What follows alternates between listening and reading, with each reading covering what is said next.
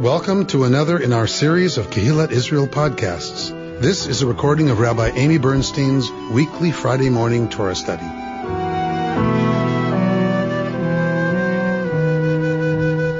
We're in a very familiar part of our Torah. We're in a part that we tell around the Seder table because we're still in Yetziat Mitzrayim. We're still in the going out from Egypt. As usual, we're going to set aside kind of our usual understanding uh, of the story and the narrative, and we're going to move deeply into the text. Because the rabbinic tradition, especially here, this is one of those parshiot where it really, it's really meaty for the rabbis. There's a lot of midrash around this episode right? Yetziat Mitzrayim is a huge thing in the rabbinic imagination. And so there's lots of midrash written about this scene in particular, you know, the whole going out from Egypt in general, but this scene in particular that we're coming up to is, is very much, um, a rich bed for the rabbis, um, where lots of stuff grows. So we will take our time and to move through. Where things grow. Like a, you know, garden bed right? Okay. Okay. She's a little slow. Okay. The mystical tradition also looks deeply at this text, and really, um, there's a lot of spiritual instruction that comes from this text. So we will we'll we'll work through it, and then I want to go back uh, to a piece of it and really explicate um, the spiritual teaching from our tradition around some of these verses. Okay, so let's start at 13:17. Now, when Pharaoh let the people go, God did not lead them by way of the land of the Philistines, although it was nearer. For God said, The people may have a change of heart when they see war and return to Egypt. So God led the people round about by way of the wilderness of the Sea of Reeds.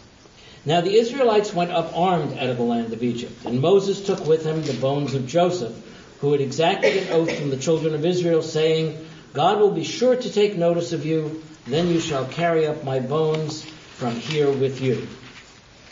They set out from Sukkot and, uh, and encamped at Etham at the edge of the wilderness.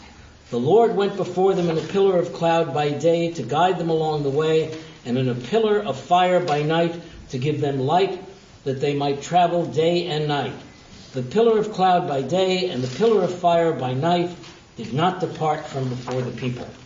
So Pharaoh lets them go, and God does not lead them derech eretz Plishim, by the way of the land of the Philistines, uh, even though it was closer, because the text tells us that God's concerned that the people, if they have to fight the Philistines, if they should get into a battle with the Philistines, that they're going to flip out. And because this is a bunch of slaves, they don't know what to do, and they're going to flip out and want to return to Egypt. So God leads them uh, the roundabout path, as we're told, by the way of the Midbar, right, the wilderness. And the Midbar is the Midbar of Yamsuf, of the Sea of Reeds uh, not the Red Sea, right? so er, some people say the Red Sea. It's not the Red Sea. The Red Sea is right further down. Uh, Suf is not a Hebrew word. Suf is a loan word from Egyptian, and it means uh, papyrus reed. So those the reeds that they made papyrus out of, that's Suf. So Yam Suf, the the sea of reeds, literally. Is that word used for where Moses is put at the beginning? He's put like in the Nile among some reeds. I don't think suf is used there. You have to check though. Check and see. Suf ganiot. Uh, there you go. Donuts made out of papyrus. They're delicious. Delicious. Thank you, Ruben. Yes, always connecting for us, one thing to another. So this, uh, we're we're told here that God leads them by the circuitous route because God's afraid they're going to flip out if they see battle. Really, there are spiritual traditions, as as Bert was saying earlier. The short way is not always the short way. There's a midrash that says, uh, or, or, a Hasidic story, I can't remember which it is, that you know a person comes uh, to a fork in the road and there's someone standing there and he says, which is the short way? And the person standing there says, that way is the shortest route, but it's long. This one is the longest route, but it's short. and so the guy says, well, I'm going to go the short route right? So he goes to the short route and it, it is way shorter and he can see the town that he's trying to go to, except there's all of this stuff in the way, brambles and all this stuff, and he can't figure out a way and he tries and he tries and he tries and he can't figure out a way over uh, all of that mess. So he comes back, he says, look, I thought you told me that was the short route. He said, I told you that was the short route that's long. There's the long route that's short, right? And so he went the long route and it was much shorter for him to get to the town. Um, so, so, yeah, yeah. so it's the same word. 322, yeah. All right, we have confirmed suf is the same word where the teva, where the ark of the basket is placed. No, no, no, no. So, what do we learn from this? We learn that, right, that not, the path that is meant for us is not always the direct path. The direct path is, is the direct path. That's about it. But it's fraught with its own danger.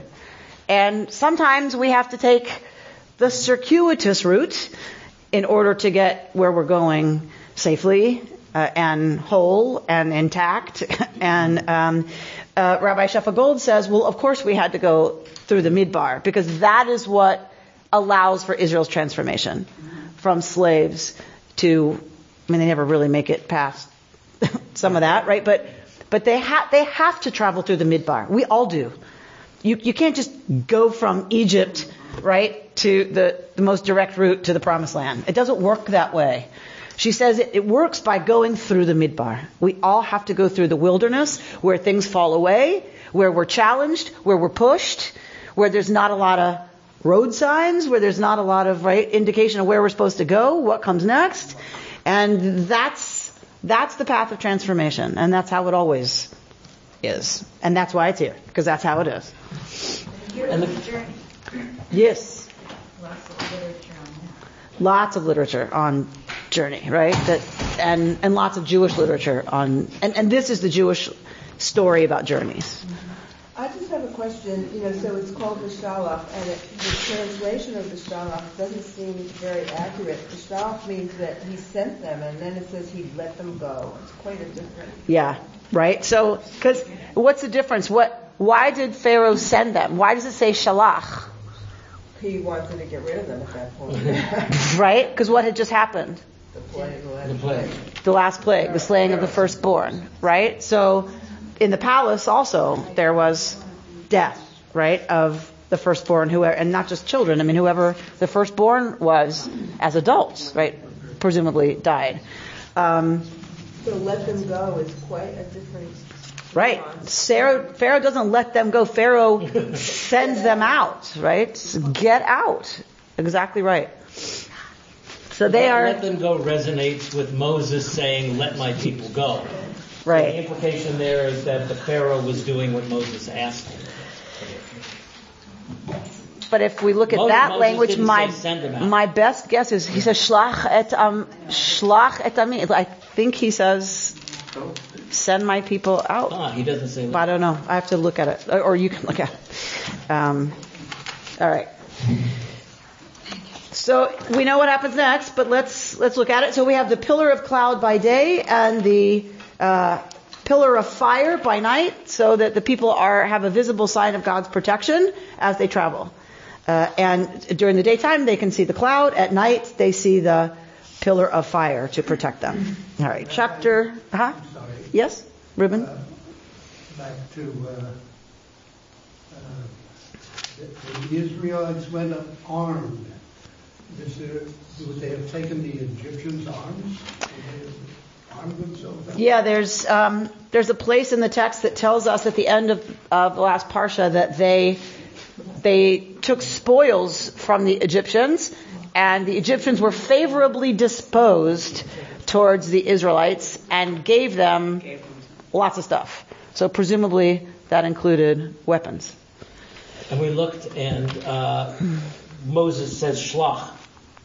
My people. Right. Send my people, not let my people go. Yep. So shlach et ami, right? So that's the same language Yeah, used of ami. paro. Wait, we have Duni. Yeah, and, and that they may worship me. So that's God's words. So that's God. Shlach, Right, right. shlach ami, send, send forth my people. Vayavduni, that they may worship me, Mhm. that they may serve me, meaning not you. God says, send my people out that they might serve me, not you.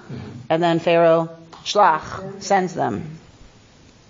So the spiritual let my people go. You can't, you can't just say send my people go. That doesn't work. No. Right, the, the movie script, right? Not exactly what the Hebrew says, but it's okay. Uh, all right, let's go to 14. The Lord said to Moses, Tell the Israelites to turn back and encamp before he wrote, between Migdol and the sea, before Baal Zephon. You shall encamp facing it by the sea. Paro will say of the Israelites, They are astray in the land. The wilderness has closed in on them. Then I will stiffen Pharaoh's heart, and he will pursue them, that I may gain glory through Paro and all his host, and the Egyptians shall know that I am the Lord. And they did so. All right, go ahead. When the king of Egypt was told that the people had fled, Pharaoh and his courtiers had a change of heart about the people and said, What is this we have done, releasing Israel from our service? He ordered his chariot and took his men with him.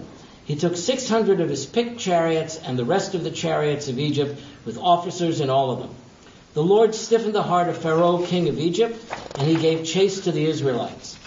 As the Israelites were departing defiantly, the Egyptians gave chase to them, and all the chariot horses of Pharaoh, his horsemen, and his warriors overtook them and camped by the sea near Pihahirot, uh, before Baal Zephon. As Pharaoh drew near, the Israelites caught sight of the Egyptians advancing upon them. Greatly frightened, the Israelites cried out to the Lord, and they said to Moses, Was it for want of graves in Egypt that you brought us to die in the wilderness? What have you done to us taking us out of Egypt? Is this not the very thing we told you in Egypt, saying, Let us be, and we will serve the Egyptians? For it is better for us to serve the Egyptians than to die in the wilderness?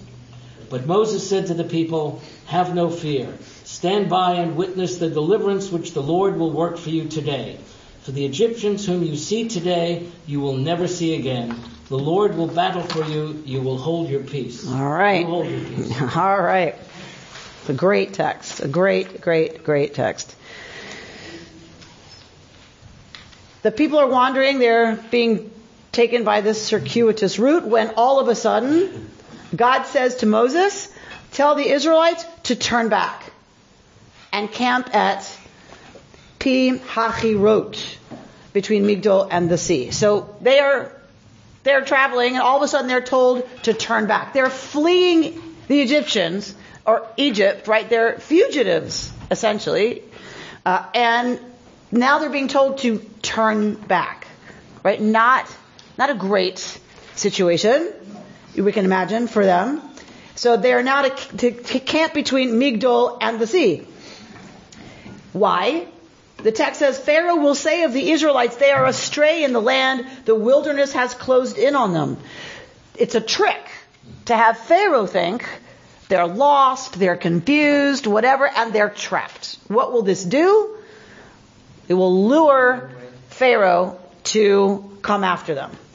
Then I will stiffen Paro's heart, and he will pursue them, that I may gain glory through Paro and all his host. And the Egyptians will know that I am Yud-He Vav-He. We've seen this repeatedly through the text, right? This idea that, that Yud-He Vav-He will become manifest and everyone will know Yud-He Vav-He has triumphed uh, because Pharaoh is defeated. It's strange. He says he will pursue them. The he, I assume, is Pharaoh, Yes, and the them. is the Israelites. Israelites.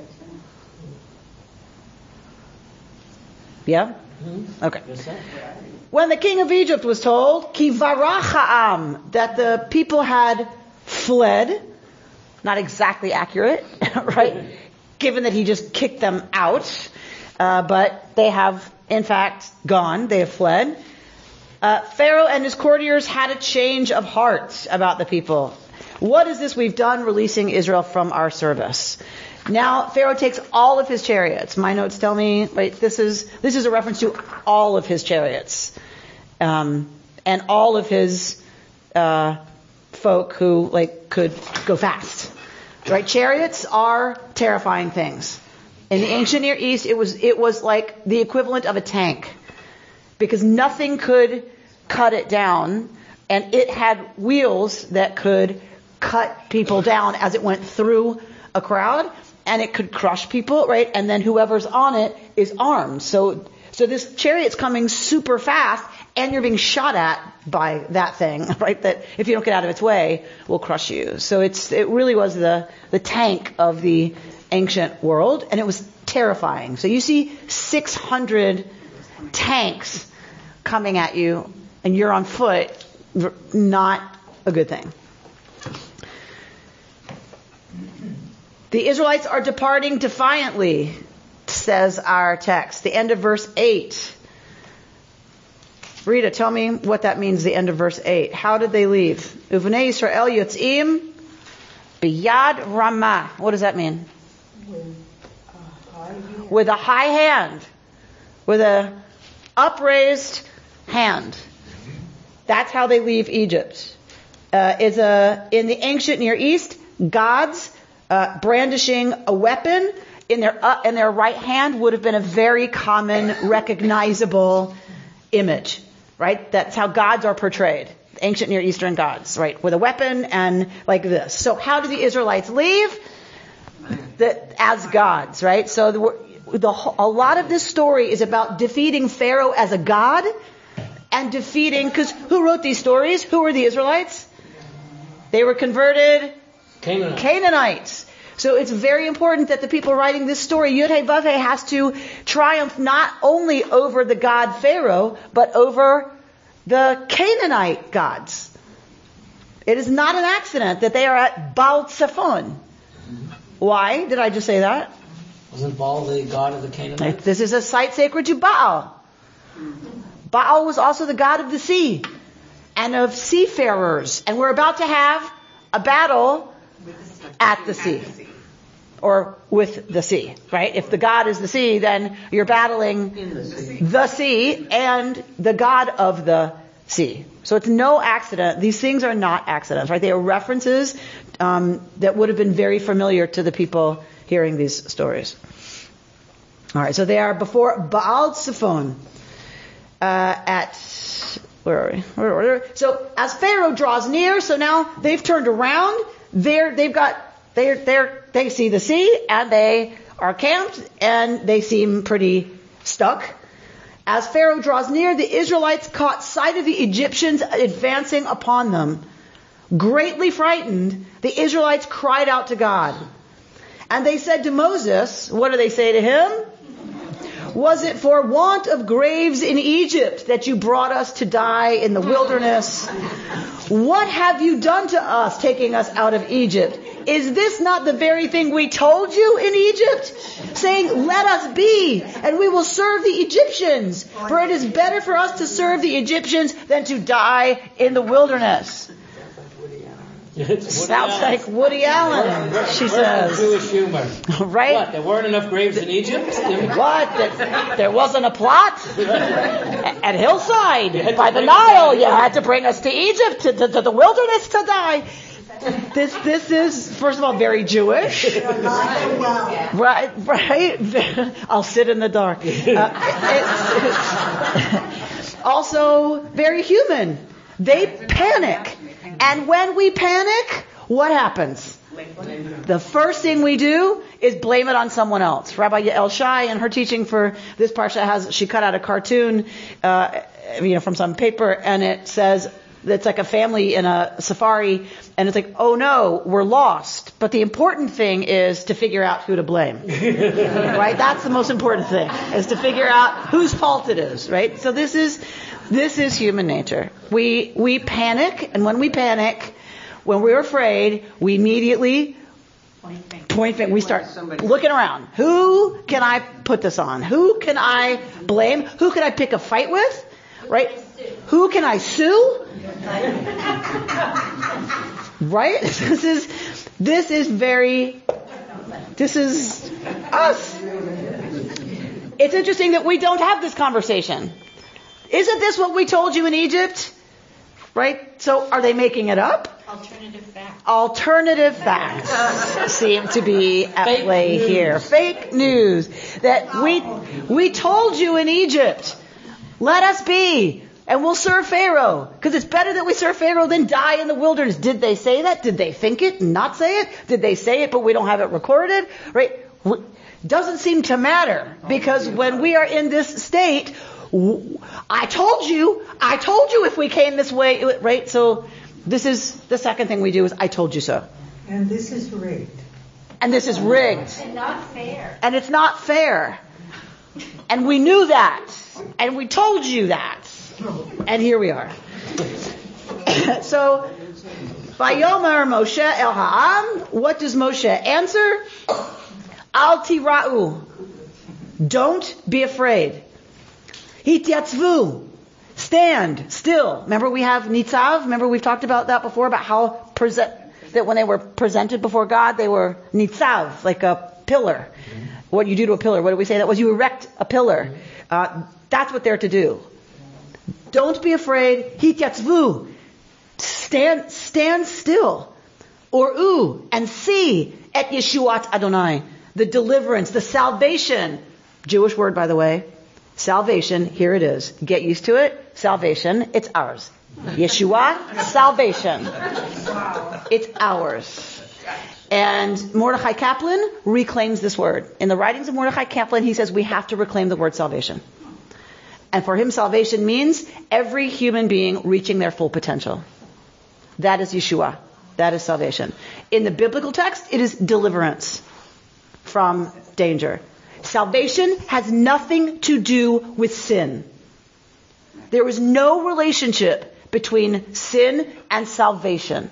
Salvation is from danger. Rescue. Rescue. That I am delivered. There's a danger, and I am rescued from it by a force greater than myself. That force being Yud Hey Vav. Yud Hey therefore, is the Savior. Is Yeshua. Salvation, deliverance. There's no, nothing about sin in our tradition that goes with Yeshua. I would like us to consider reclaiming Yeshua. I think we could use some imagery around salvation and what that might look like for us. We don't have to agree with Kaplan, but I would like us to think about reclaiming that word. All right. But I digress.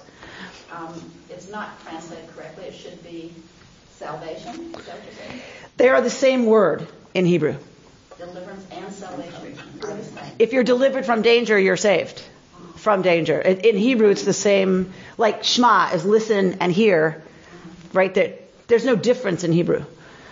We, we have lots of English. English is a, a, a language of many, many, many words, right? It's a language, I've said this before, before, it's a language of breadth, not depth, right? Uh, English is about going, finding exactly the right nuance. Is it delivered or saved? In, in Hebrew, it's about going down to the root of the word and its old meanings. And its other meanings because you go down. Right? So a Hebrew word has many meanings. I'm not saying it has fewer than English words, but, um, but it's because you go down to, to the tripartite root. Often. All right. So, sorry, I have digressed a lot in the middle of the sentence.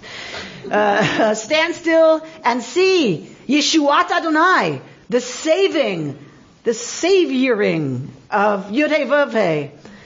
Asher Ya'aseh Lachem Hayom. This Yudhe Vavhe that is going to work on your behalf today.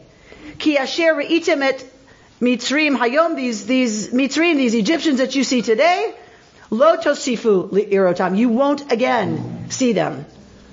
Ever again. Adolam. Ever again. Adonai yilachem lachem. God will battle for you. Ve'atem. And y'all, shut up. So hold your, that's a real good way to find. Hold your peace is not exactly, Not, that's, I mean, that's that's not exactly the, tra- I mean, Translation. That's- yes, but, and y'all, shut up. Just shut up. Oh God. Right? Great spiritual teaching. Really beautiful. I'm telling you, this is really beautiful teaching. Uh, because when we panic and we start pointing the finger and we start blaming and we start fighting, we either want to fight and make it somebody's fault or we want to get angry. We want to make it Moshe's fault. This is all on you. We told you so. Or we want to flee. We want to go back to Egypt. Right? We want to fight with somebody or we want to flee. That's what happens when we panic. Hmm? Fight or flight. It's ingrained, right? It's programmed into us. Actually, it's all the reading I've done um, t- tells me it's fight, flee, or cooperate. That those are that's how we've always done it when things get bad. We fight or we run or we cooperate. That's how we hunt. That's how we defeat, right? Or we faint. Or we faint. Right? All right. So we but that's but that's not going to happen here, right? they are not going to cooperate. Like that, that's not happening. So it, they're they're in the fight or flee uh, place. And so what is the teaching? The teaching is hityatzvu al tira'u is first. You can't. You you must confront the fear and get a handle on it. Al tira'u. Don't don't be afraid. Doesn't mean you can't feel fear. It means don't go there. Don't allow the fear to become the thing that takes over. You, you have to confront the fear. And to do that, you have to stand still. Stand still. Just stop. You're selling meditation? I'm selling meditation. Absolutely. This is a commercial for what comes next. Is just be still. Because you can't do anything until you, there are things that have to happen before you can do anything. Because anything you're going to do right now is not going to be good. Right? Do not make big decisions from this place. right? When you're in this place, when you're stuck between the sea and Pharaoh, you can't go back, but it looks like you'll die if you go forward. We panic, okay, and we get mad, and we, we want to run or we want to blame somebody, okay. But stop. Just hityatzvu, stand still, or ooh, and look. Watch. Witness. Just stop and look at Yeshuat Adonai, the, at the deliverance of Yud who will act on your behalf. That we have to just get out of the way sometimes and just watch what's unfolding. Watch God's ability to move in our lives and to and to have things happen, right? Okay. Um, and that's going to happen. God's going to work. God's going to like do what God does and through us and in this world and through other people and all of that stuff. And you need to just shut up. Be quiet.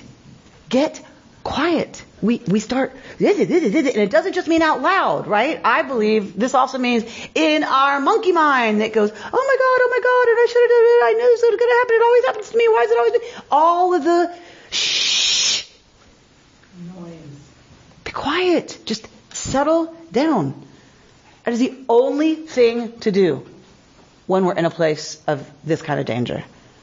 Existential danger it, we start freaking out and panicking. Here are the instructions of what we're supposed to do. But God's going to give us another one at verse 15. Bert? Then the Lord said to Moses, Why do you cry out to me? Tell the Israelites to go forward. And you lift up your rod and hold out your arm over the sea and split it so that the Israelites may march into the sea on dry ground. And I will stiffen the hearts of the Egyptians so that they go in after them and I will gain glory through Pharaoh and all his warriors, his chariots, and his horsemen. Let the Egyptians know that I am the Lord. Then I gain glory through Pharaoh. When chariots, I when I gain when, glory, excuse me, when I gain glory through Pharaoh, his chariots, and his horsemen. Okay. So Moshe turns to God and says, uh, no, th- then God says to Moshe, why do you cry out to me? Tell the Israelites to go forward. Has he cried out to God? We do not have any indication that Moshe has said one word. What did Moshe just say? Shut up to the people. God then says to Moshe, why are you crying out to me? We have no indication that Moses has said anything to God.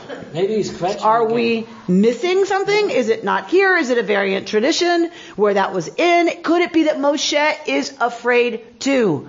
And God doesn't need Moshe to talk out loud for God to know that Moshe might be looking like the leader, but he's also panicking.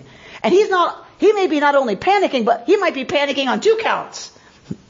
Pharaoh's army's coming, there's water ahead, and the Israelites are blaming him. So Moshe's, Moshe's in danger on all counts, on all fronts.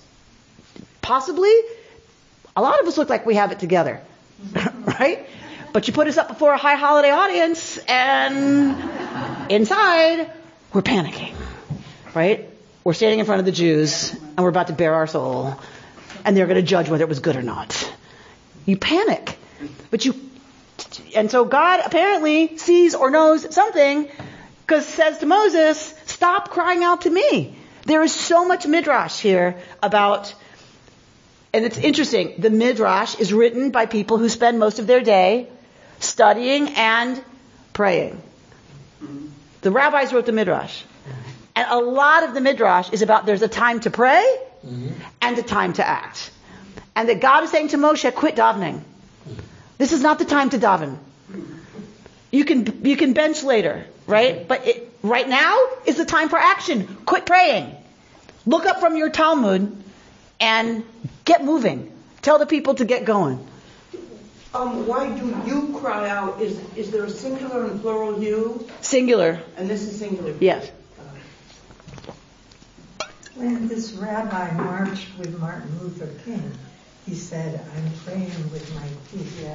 I forgot his name. AJ Heschel. AJ Heschel. Abraham Joshua Heschel. And that seems to be God's directive here. There are times for you to pray, and there are times for you to pray with your feet. And it's time for the Israelites to pray with their feet. They need to start moving. But where does the story of Nachshon come in? So Nachshon is a midrash on what's coming up in a few minutes. Uh, so I find it fascinating that the rabbis go to great lengths to. Exp- they have many different midrashim where they talk about um, that there's a time for long prayer and a time for short prayer. There's a time to pray. There's a time to act. These are all people who spent their day praying. I love that, right? That they are able to write a midrash that says, "See, see, sometimes you have to lift your face out of the book and act." All right, so we have to do all the things we saw, and we're gonna we're gonna look at um, a handout that takes us back through those words. So I'm not gonna spend too much time right now. Uh, but after we shut up, right, we we need to find a way to take the first step. We have we have to take a step, right? We can't just how come, why is it always, and and look up at the heavens and say fix it. That's not how it works. That's not how it works. We have to take the first steps. I mean, I know there stories about the uh, what the Torah said, but I didn't realize that midrashim were in, like you said, the story of Nachshon is is a midrash um, about that in the Torah. So I thought they were kind of not separate, but based on the Torah, but there were stories about the Yeah. Torah. They are. They are. You're right. So that is Nachshon mentioned in here? Only his name, but nothing about him jumping into the water. That is only Midrash. and people think it's in the Torah, by the way. People say, well, where's, where's Nachshon? Where, wait a minute. Like, where's where he goes down into the water? And it, it's a midrash, but it's become so beloved as a midrash that people don't tell this story anymore without talking about Nachshon, which I find fascinating. Why are people so hooked on Nachshon? Right? Like, I'm not, I'm not being facetious. I, I find it, I'm very curious about what it is about the Nachshon story that has us so attached to it that we can't tell this story without it. Right, right now. And I don't know how many generations that's been true. I don't, I don't know how popular it's been in the past. I just know right now it is hugely popular. Because he was so courageous when other people were stuck. So it's- personalized. it's- It's, it's a person that we can relate to as opposed to a million people mm-hmm. taking a step into the water. It's one person that we can try to relate to. just takes one. Mm-hmm. Just takes one. All right, let's go there. You will lift up your rod and hold your arm over the sea and split it so that the Israelites may march into the sea on dry ground. And I will stiffen the hearts of the Egyptians so that they go after them, and I will gain glory through Pharaoh, right? All this is going to happen. Then we're going to go to verse 19. Hmm. The angel of God who'd been going ahead of the Israelite army now moved and followed behind them. And the pillar of cloud shifted from in front of them and took up a place behind them. And it came between the army of the Egyptians and the army of Israel. Thus there was the cloud with the darkness, and it cast a spell upon the night, so that one could not come near the other all through the night. Then Moses held out his arm over the sea, and the Lord drove back the sea with a strong east wind all that night, and turned the sea into dry ground. The waters were split, and the Israelites went into the sea on dry ground, the waters forming a wall for them on their right and on their left. The Egyptians came in pursuit after them into the sea, all of Pharaoh's horses, chariots, and horsemen. At the morning watch, the Lord looked down upon the Egyptian army from a pillar of fire and cloud and threw the Egyptian army into panic. He locked the wheels of their chariots so that they moved forward with difficulty, and the Egyptians said, Let us flee from the Israelites, for the Lord is fighting for them against Egypt. Then the Lord said to Moses, Hold out your arm over the sea, that the waters may come back upon the Egyptians and upon the chariots and upon their horsemen. Moses held out his arm over the sea, and at daybreak the sea returned to its normal state, and the Egyptians fled at its approach. But the Lord hurled the Egyptians into the sea. The waters turned back and covered the chariots and the horsemen. Pharaoh's entire army that followed them into the sea, not one of them remained. But the Israelites had marched through the sea on dry ground, the waters forming a wall for them on their right and on their left. There are, if you do not understand what just happened, you are not alone. The Hebrew is very tangled in terms of the actual visual imagery of what happened. This is just like, where else do we have this?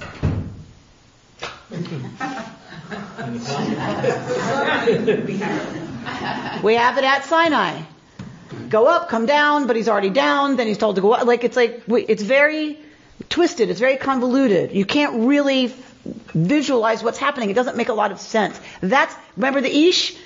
Remember Yaakov wrestling with the Ish? Who's talking? I don't know. It's an Ish. It's a Malach. It's a, it's a burning bush. I don't know. Right there.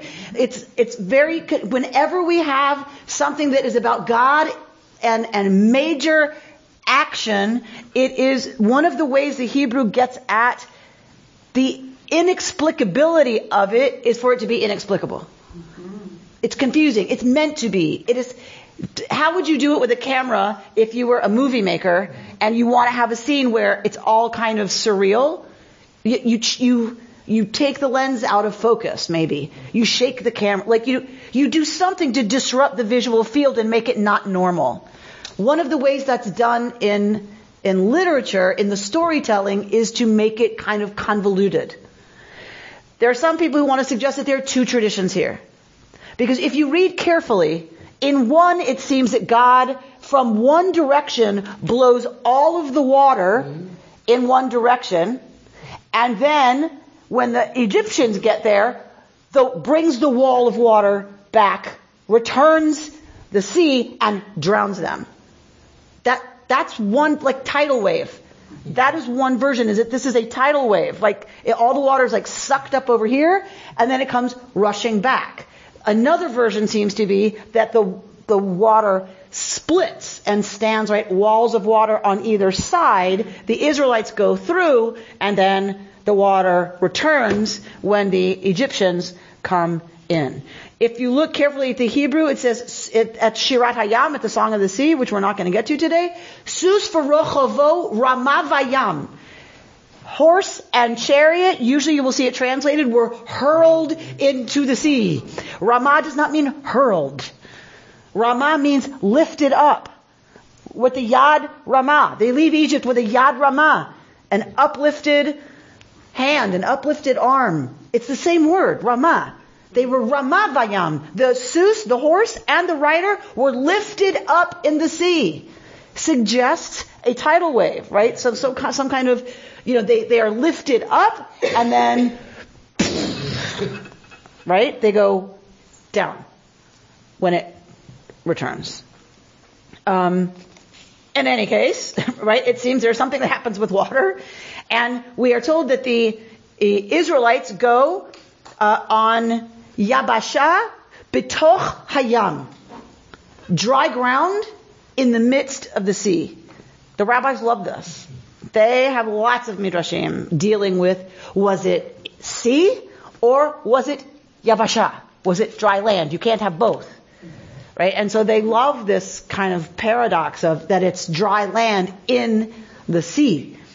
Uh, they have a lovely midrash about Reuven and Shimon. It's always Reuven and Shimon. Reuven and Shimon are walking through the the this when it happens. The water splits. Well, if the water splits, it's not going to be the land is not going to be dry. Mm-hmm in the rabbinic imagination, right? If the, the water may part so you can get through, but what's it going to be like?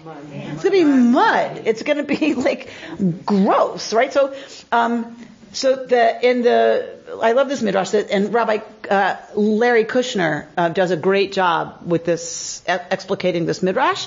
Um, the sea part, Reuven and Shimon are walking going, ugh, oh my God, can you believe this? These are, these were new sandals. I just got these sandals last week at Bloomingdale's and can you, can you believe that we have to now, and look how much further we have to go. Like we're not even halfway there yet. And, and so, and this goes on and on and on and on until Reuven and Shimon reach the other side and the waters return and kill all Egypt. Reuven and Shimon completely missed the miracle.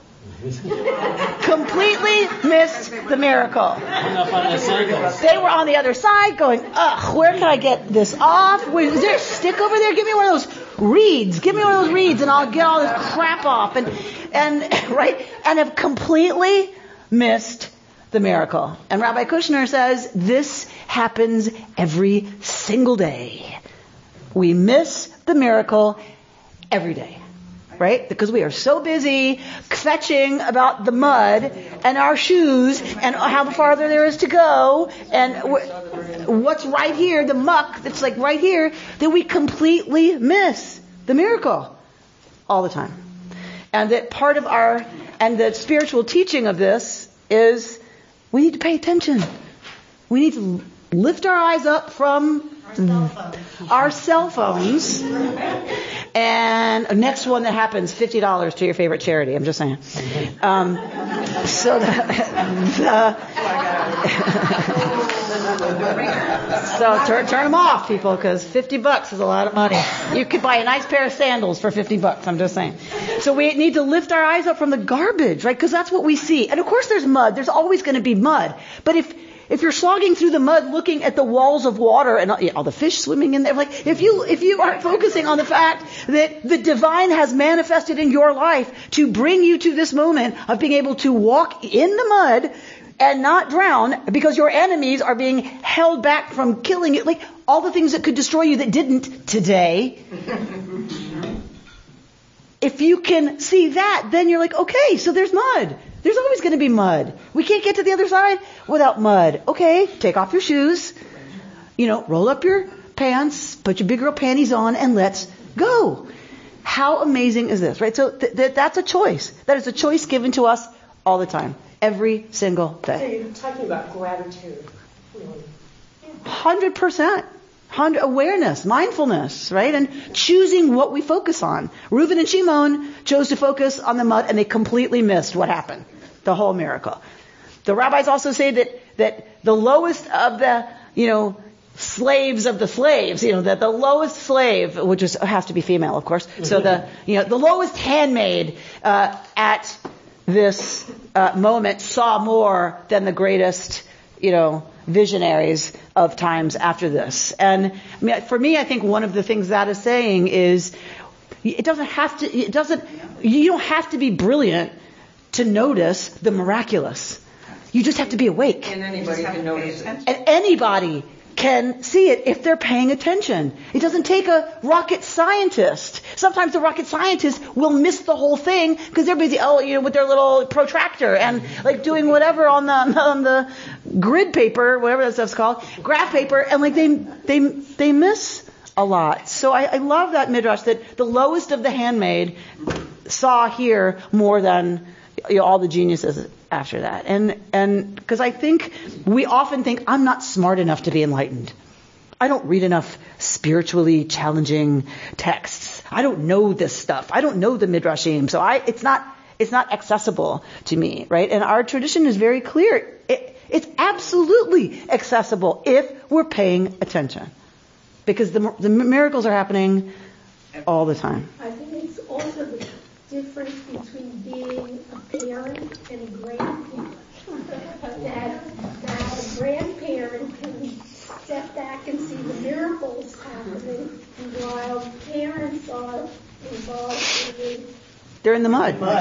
Parents are in the mud, right? So I know, I've noticed that, and maybe we could talk about wisdom, gaining wisdom. I think wisdom is the ability to pull one's attention up from the mud. yeah, That's wisdom. That, and that comes with experience, and it comes with exercising that muscle, and it comes with realizing the mud's not going to kill you. The Egyptians might, right? Um, but the, the mud's not going to kill you, and we get so distracted by the mud. And so, look, to be fair to parents, we don't do it well. We don't do this well. I've told you this before, right? The nuclear family is a failed experiment. We don't do this well. We are not designed to live in little tiny units with two generations in the house. It doesn't work. So parents, parents are put in an impossible position in our society. They have no support unless they can afford a nanny, and so then they get some support. But if you can't afford that, in general, the parents are working whether inside of the home or outside of the home, they're working to provide for the family, including sometimes their parents and their children, and and they are working so hard to do that that they are often absolutely they're lunatics. The amount of pressure on people these days to provide is crazy because then you have to provide emotional support to each other as a couple. If you're a couple, if you're a single parent, Okay, forget about it. Just forget about it. But if you're a couple, you're supposed to then be each other's confidant and each other's playmates and each other's work partners because you have to do work around the house and divide the labor. And then you have to be co-parents and figure out how to, do we discipline them? Do we not discipline? Is this a big deal? Is it not a big deal? I don't like her tone. Is it that baby You want to die on that cross? Is that really big? So the whole thing. And then you're, then, then at night, you're supposed to want to make love to this person.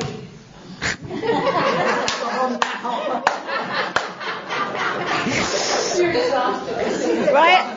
I just exhausted Maria. So we're su- we're supposed to then be lovers. We're supposed to be lovers after all that, and then we right, and then we wonder that the divorce rate is at 52 percent.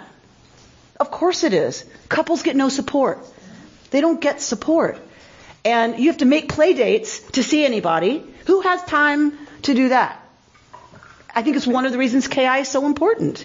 Right? It's because we sit around the table, different generations coming together. We come together, and it's all right here in your neighborhood. It's done for you, a place where you can meet other and be with other quality people and have quality conversation. This is, I am not, I swear I'm not just spouting like, because it's me. I, I, it's why I spend my life doing this, because I believe it's one of the few things that will cure the real poison of our time, which is that parents, in particular, are completely in the mud.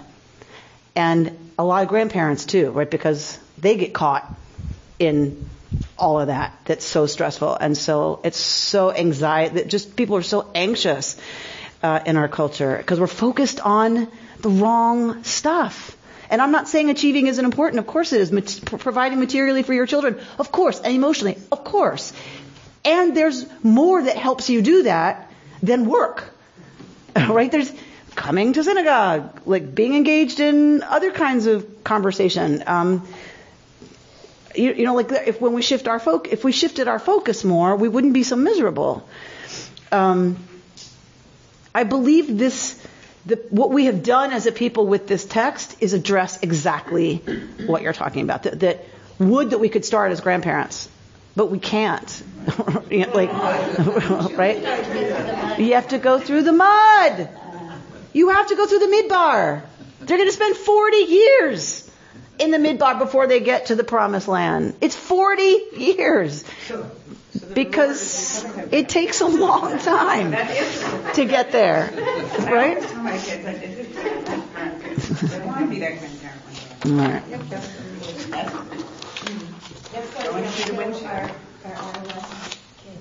Uh, why don't we kill them? The promise, the promise of The promise of grandchildren is why we don't kill our teenagers. I, I'll buy it. Um, and they, there's that wonderful bumper sticker. If I'd have known grandchildren were this much fun, I would have had them first.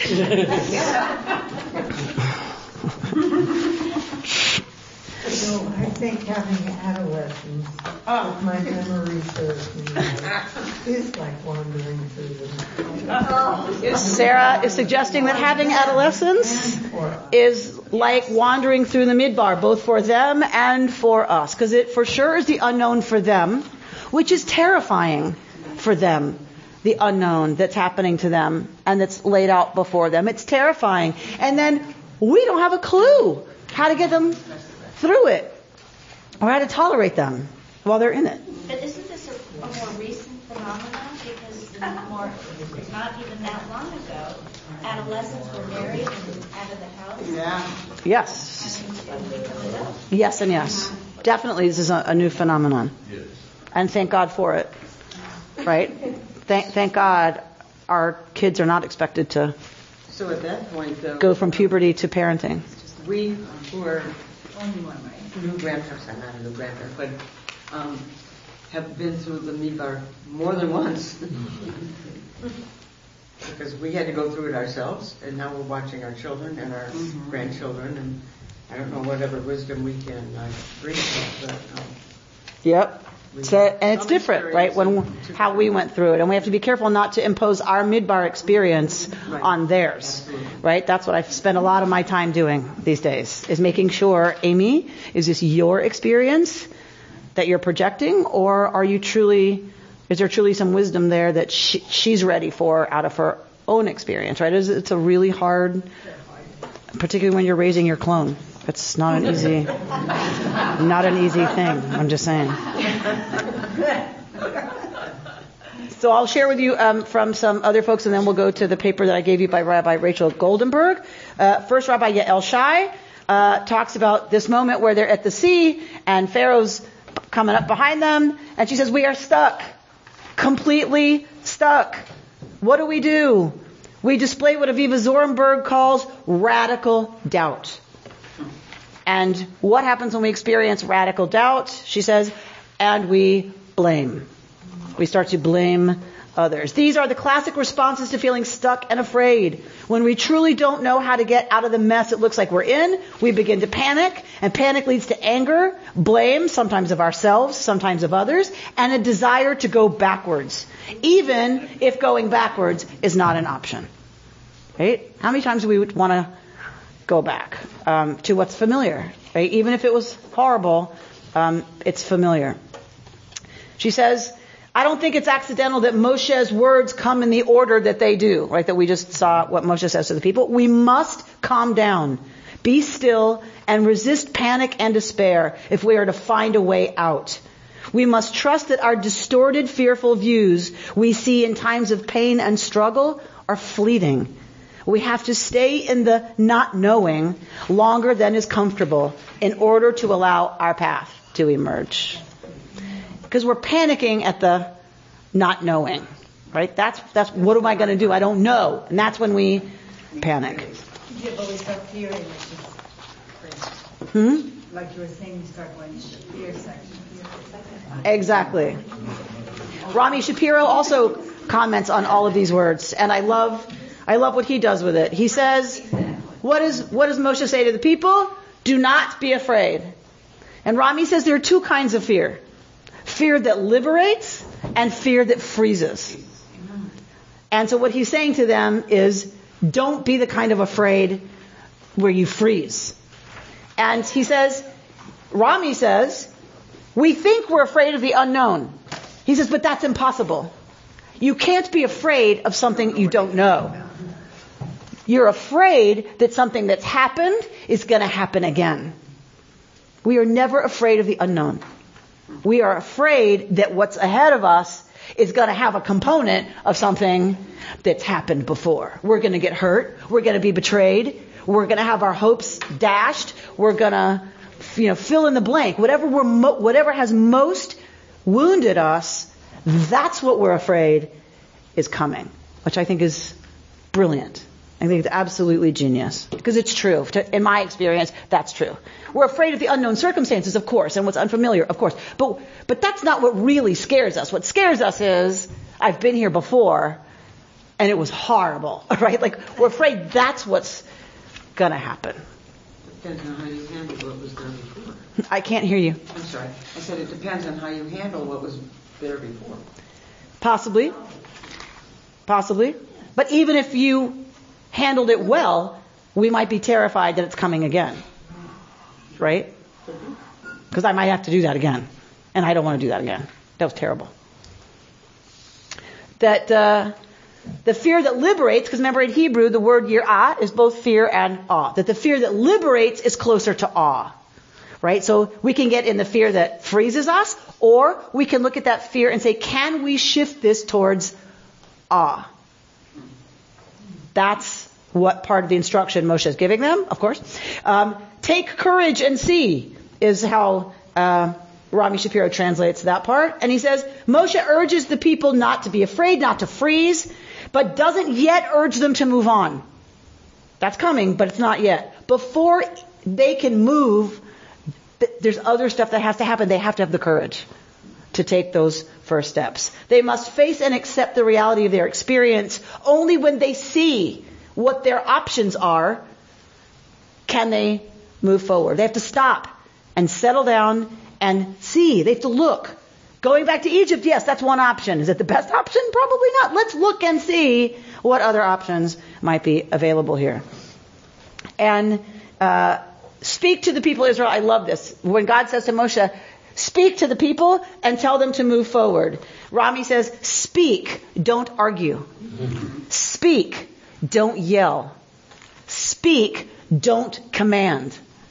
Tell them to move forward. You can't drag them. Tell them, speak to them, and tell them, right? What do we tend to do? Yell, argue, command, demand, right? Um, manipulate. You know, just, just talk to them. Talk to them and tell them to move forward. But they have to move. You can't, Moses, do it for them. They, you have to let go. You can't drag them through the sea. Much as you want to think you're in control, you are not.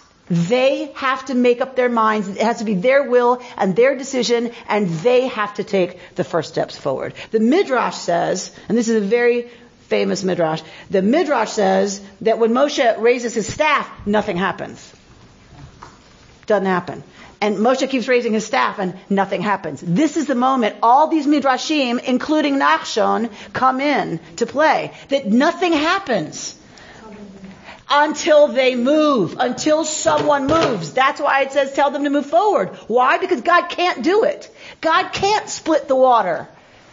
Nothing can open up that hasn't been before until they move. They have to believe. They have to believe. They have to take those first steps. So one version is that they're all going, I don't want to go, I don't want to go, I'm not going, I'm not going, not, which is what we tend to do, right? It's not going to be me. It's not going to, why should it be me? I don't And Nachshon, meanwhile, is walking. And Nachshon walks down to the water and walks to his ankles and then to his calves, his knees, his waist, his chest, his neck. And as soon as the water fills his nostrils, the miracle happens and it parts. That's, that's the Midrash of Nachshon. That that is what, in fact, affected the miracle. That he was willing to go till the water was essentially over his head.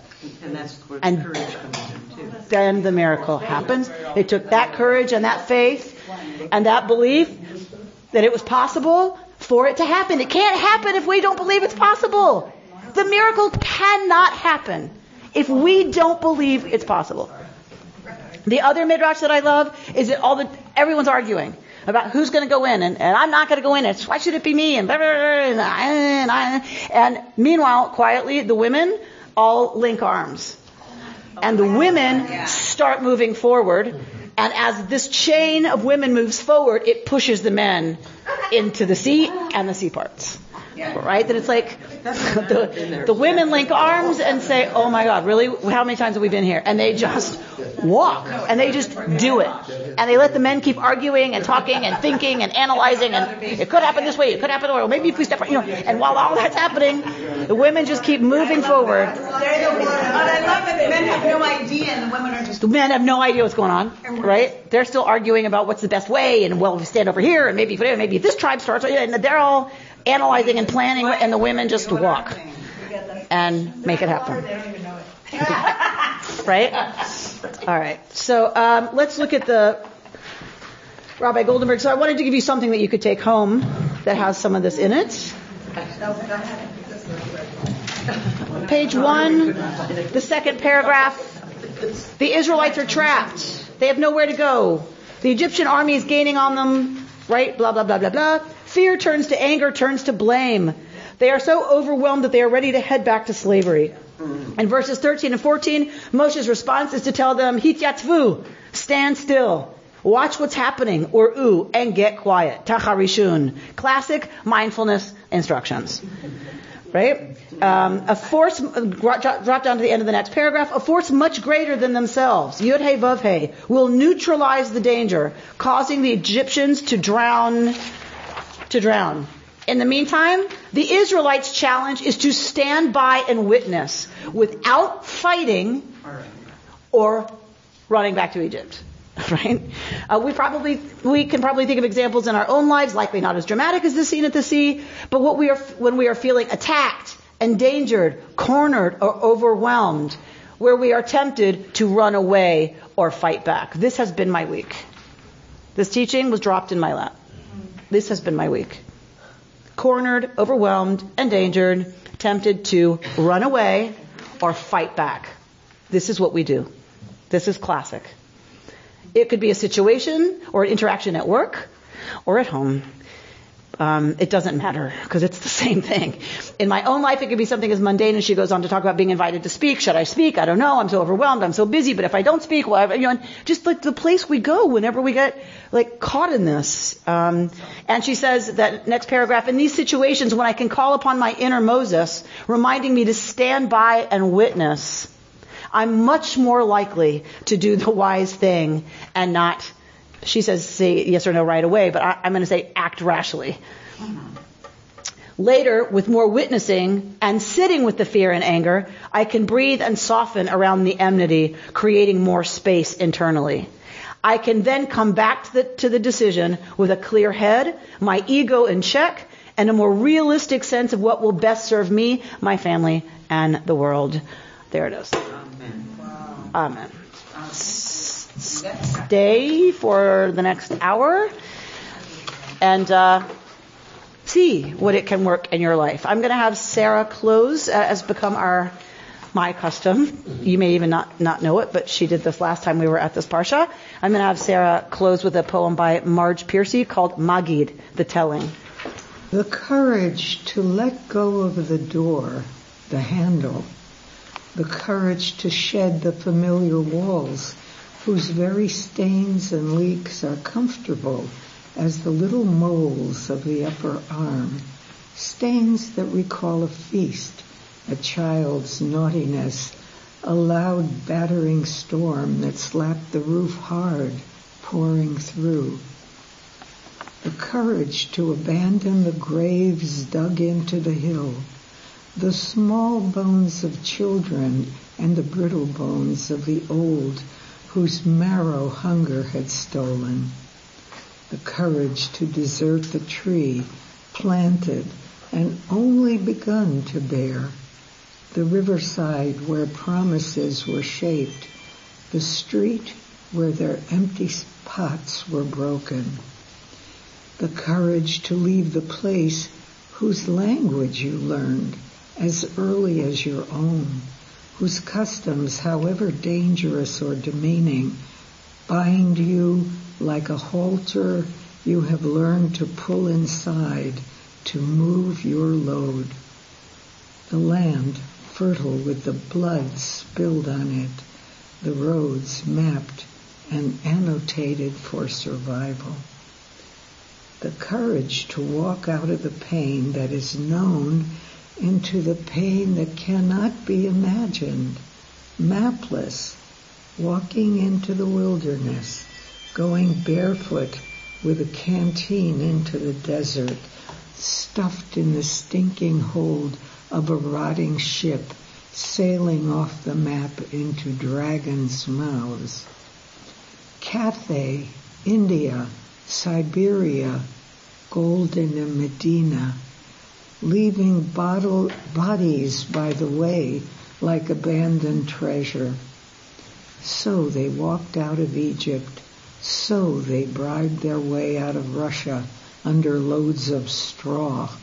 So they steamed out of the bloody, smoking charnel house of Europe on overloaded freighters forbidden all ports.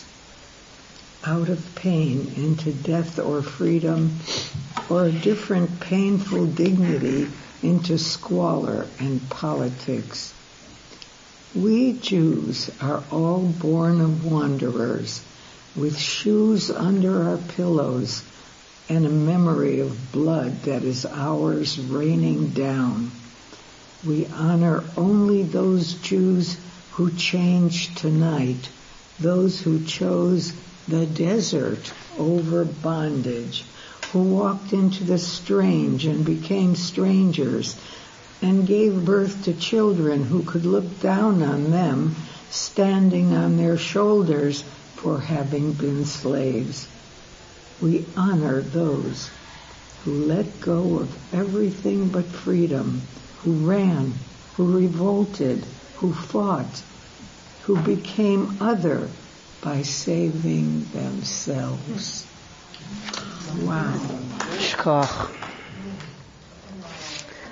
A beautiful way to hold our story. That is our story. And we are, we chose the desert over bondage. She tells it all. She tells it all. And There's our history. And she doesn't spare the children of those who lost everything to bear them in freedom. And to have those children look down on them for having been slaves. Those children who make fun or are embarrassed by the parents' accent, right? And um, all the pain that that that engenders for everybody, and that we, but we choose that pain over bondage, and we have to do it all the time. And we honor all of those everywhere in this world, not just Jews, everybody in this world who's chosen the incredible pain of what's not, not even imaginable um, to be free.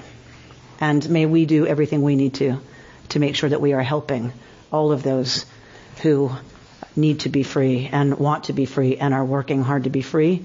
May we do everything we can to help them reach the golden in Medina.